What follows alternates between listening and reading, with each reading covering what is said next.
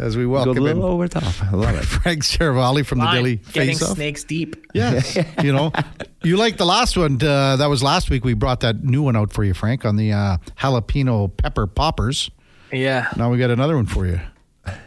You, you got to be excited about these. I can't even tell you my story from yesterday, but Please. Come on. no, Please. I was just straight dumb and dumbering it yesterday. Really? Right after a hit. Can't be. I, Oh yeah. you can't Just even. Can, can you give us a little snippet, Frank? No, Oh. just absolutely glued to the can. uh, you don't want any more snippets. Wow. okay. Man. Like you, you started off with an appropriate story at 8:04. Yes. You should have hear, uh, you should have heard Kevin's story at 8:04. Hopefully, no kids were listening. oh, I'll have to tell you that one sometime. For It was pretty good. I thought. Well, it's a true story. It was it was it Yeah, was funny. it's a true story. I just hope my my two and a half year old son and my nine year old son are, are listening. You- He's but if probably you- like, "Mommy, where, where where did he hang the Coming 11 from the guy that just dropped an f bomb Yeah. on the air. Congratulations. It wasn't it wasn't my fault. They turned it on, And here- on me. here's a tip. They tried to Here's set me tip, up. Laddie. Do you see that red ring around your microphone? I was looking at Kevin. He tried to set me up. He's trying to get rid of me. They told me a long time ago, live down the line, someone is listening. So yeah, I, I stand by the f bomb though. Uh, it was about McDavid's goal, so thank God he scored that yes. goal. who, McApples? yeah, McApples. Love. So, uh, Frank, first, uh, what did you make of the uh, Chris Tanev trade yesterday? I thought it was a solid return, all things Mm-hmm. considered, for the Flames, but I love the trade for the Dallas Stars. Mm-hmm. I think stylistically, he's an ideal fit. And I think for a Stars team that didn't have to give up a first round pick, any of its top prospects, and were able to get him at 75% retained, that this was a this was a home run. I mm-hmm. mean, you look at Tanev. I love that Stars team. I think they're perfectly built for the playoffs. I think they're they've got some heavy qualities to their game. Their defense though flies. They skate like the wind. And now adding in someone who can eat pucks in Tanev, which they really didn't have before.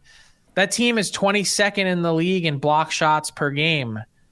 Tanev was second among all skaters. I mean, that's how you take a team that was already close to, you know, being a Stanley Cup favorite and helping put them over the top. Mm-hmm. I, I totally agree, man. Like I, I really like his game. He's he's a- aged a little bit, but still, like when I when I was watching Calgary Flames, he makes he makes simple plays. You know, he can make a play, and like you said, he eats pucks. He's good on a penalty kill. He's tough to play against around the net. He's just a true warrior. Like he's built for a playoffs. Hopefully, he can stay healthy. And like I agree with you, man. Like that's that's that's putting Dallas over the top now. Like th- their, their defense might be arguably the best defense in the NHL. Mm-hmm. One of them for sure. Yeah. Well, One to six, I mean, hard to argue, yeah. right? Yeah. I, I also with their defense, Frank. How how underrated would you say Thomas Harley is right now across the league? Yeah, I'd say significantly. Yeah. And that's why I also like that they don't really have any strings attached to Tanev. Mm-hmm. Yeah. I don't know if they're going to try and re-sign him, but I don't think they need to on the left side with how well Harley is playing. And no team has drafted in the league as well as the Stars. So the fact that they're able to keep that first, I mean, it keeps them in play to make another move if they want to. But mm. they're reloading their team year after year. You see Logan Stankoven and the impact that he's already making in just a couple games. He was one of the best prospects in hockey. That guy is good. Maverick mm-hmm. Bork, his running mate in Texas in the AHL, he he's neck and neck with Stankoven in terms of points. He's another guy that will soon be impacting this Stars team. They didn't have to trade any of those guys, and they kept their first. And I know that that leaves Flames fans feeling like, oh man, we didn't get that much for Tanev. There's some real market limitations here. Um, I, I just real quick, I want to read for you the just for Flames fans that may be listening. If you um, live in Edmonton for whatever reason and are a Flames fan, God bless you. But here are the defensemen that have gotten a first round pick in the last calendar year. Carlson, Provorov, Chychrun, Orlov, Hronek, Gavrikov, Ekholm, Sandin, and McCabe.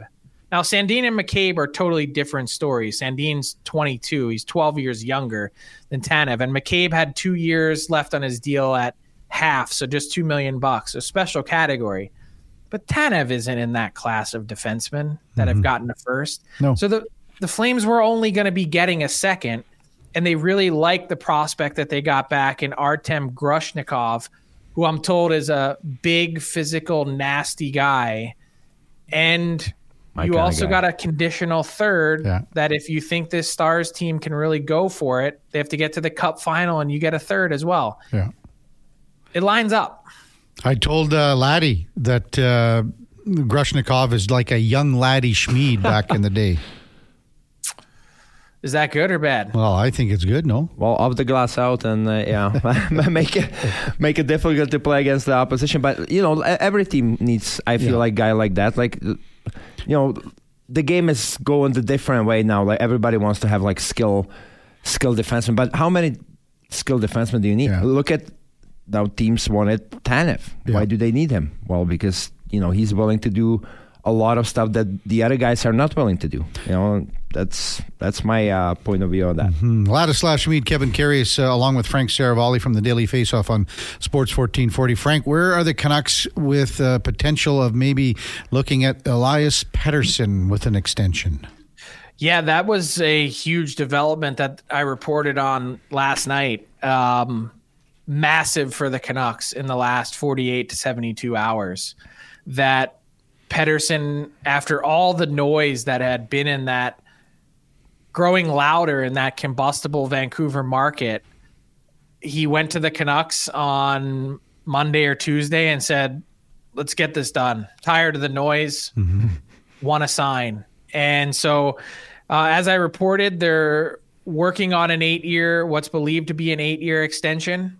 Uh, it's going to be a very healthy number, approaching a $100 million. So And this is a significant piece of business for the Canucks to get done because this not only takes a huge weight off of their shoulders in terms of the offseason, but over the next week, if you can get this done and signed, this would really allow them to maybe take another run at a player if they wanted to that has term. I'm not mhm. convinced that they're going to swing big, but they could have it still out there to pull off something really interesting and then could even have them next year. do you think it's 12 AAV then? And a little bit? Or just I 12? do think it'll be 12. I just don't know how much more. yeah. Is it 12.5? Is it what is N- Nylander at? 12.75? Is it 12.3? Frank, what is Nylander at? Is it this his comparable kind of thing? That that's what they're shooting for. Oh God! Now you're making me think. I I had just kind of forgotten about the Nylander deal. I got it for Uh. Nylander was 11.5. 11-5. Okay, so it might be a little bit higher. Yeah, and look, that makes sense. I mean, if you're going to get him to commit long term and get the full eight years, you know, MacKinnon was in that range. Yeah. But you're talking about massive cap increases. Like, Yeah. it wouldn't make sense for him to sign for any less than that. That's big cash, man. Yeah. Big guy. Well, on he's a he is a really good player, and he's still really young. So, I mean, Oh, that's a lot of dough. still has one more year of RFA, and this is why it's so important, is because had Pettersson gone into the offseason unsigned, the deadline for him to really get under contract becomes arbitration filing date. Because uh-huh. then Pettersson could squeeze the Canucks, file for ARB, and elect a one year deal, which would walk him to free agency and essentially force them to trade him next mm-hmm. summer. Yeah. Because there'd be no way that Vancouver would go into next season with Pettersson on a one year deal, having to trade him at the deadline in a year in which they're supposed to be a contender. Hmm. So they pretty much had from now or have from now until that arbitration filing date in um, in late June to really do something. And this is a this as mentioned would be a huge piece of business off of their plate. Frank Seravalli with us on Sports 1440. So, Frank, uh, as far as the trade target board goes on the daily faceoff, I think the goaltenders are maybe dropping a little bit. Would you say that? Saros off the board, Marc Andre Fleury off the board. With Jacob Markstrom, uh, the New Jersey Devils have a chance to rekindle things.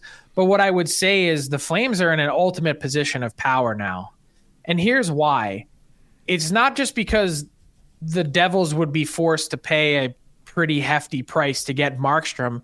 It's also that when you look at the free agent goalie market this summer, I don't have all the names in front of me, but I believe my my research would indicate that Kaapo Kähkönen would be the premier free agent goalie available, which would mean that the Flames would have the trade market this summer over a barrel.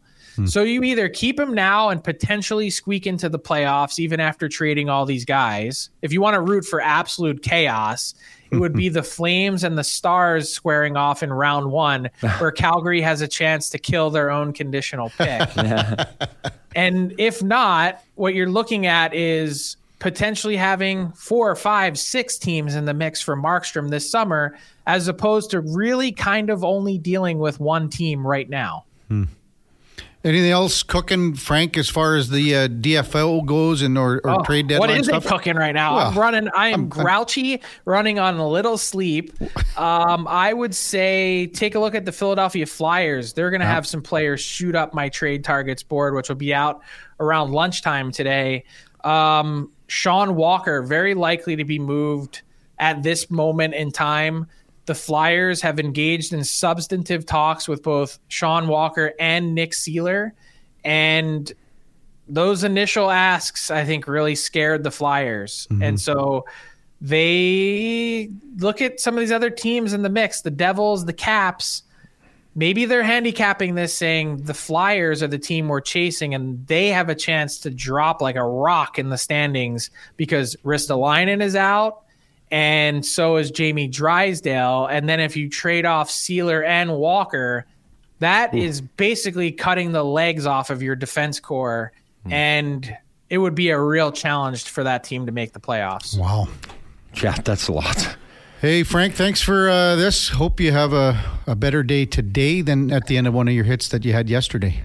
Yeah, that, uh, that was a tough go. And uh, hey, you never know. You never know when doom will strike. yes, the Legion of Doom with Frank Seravalli.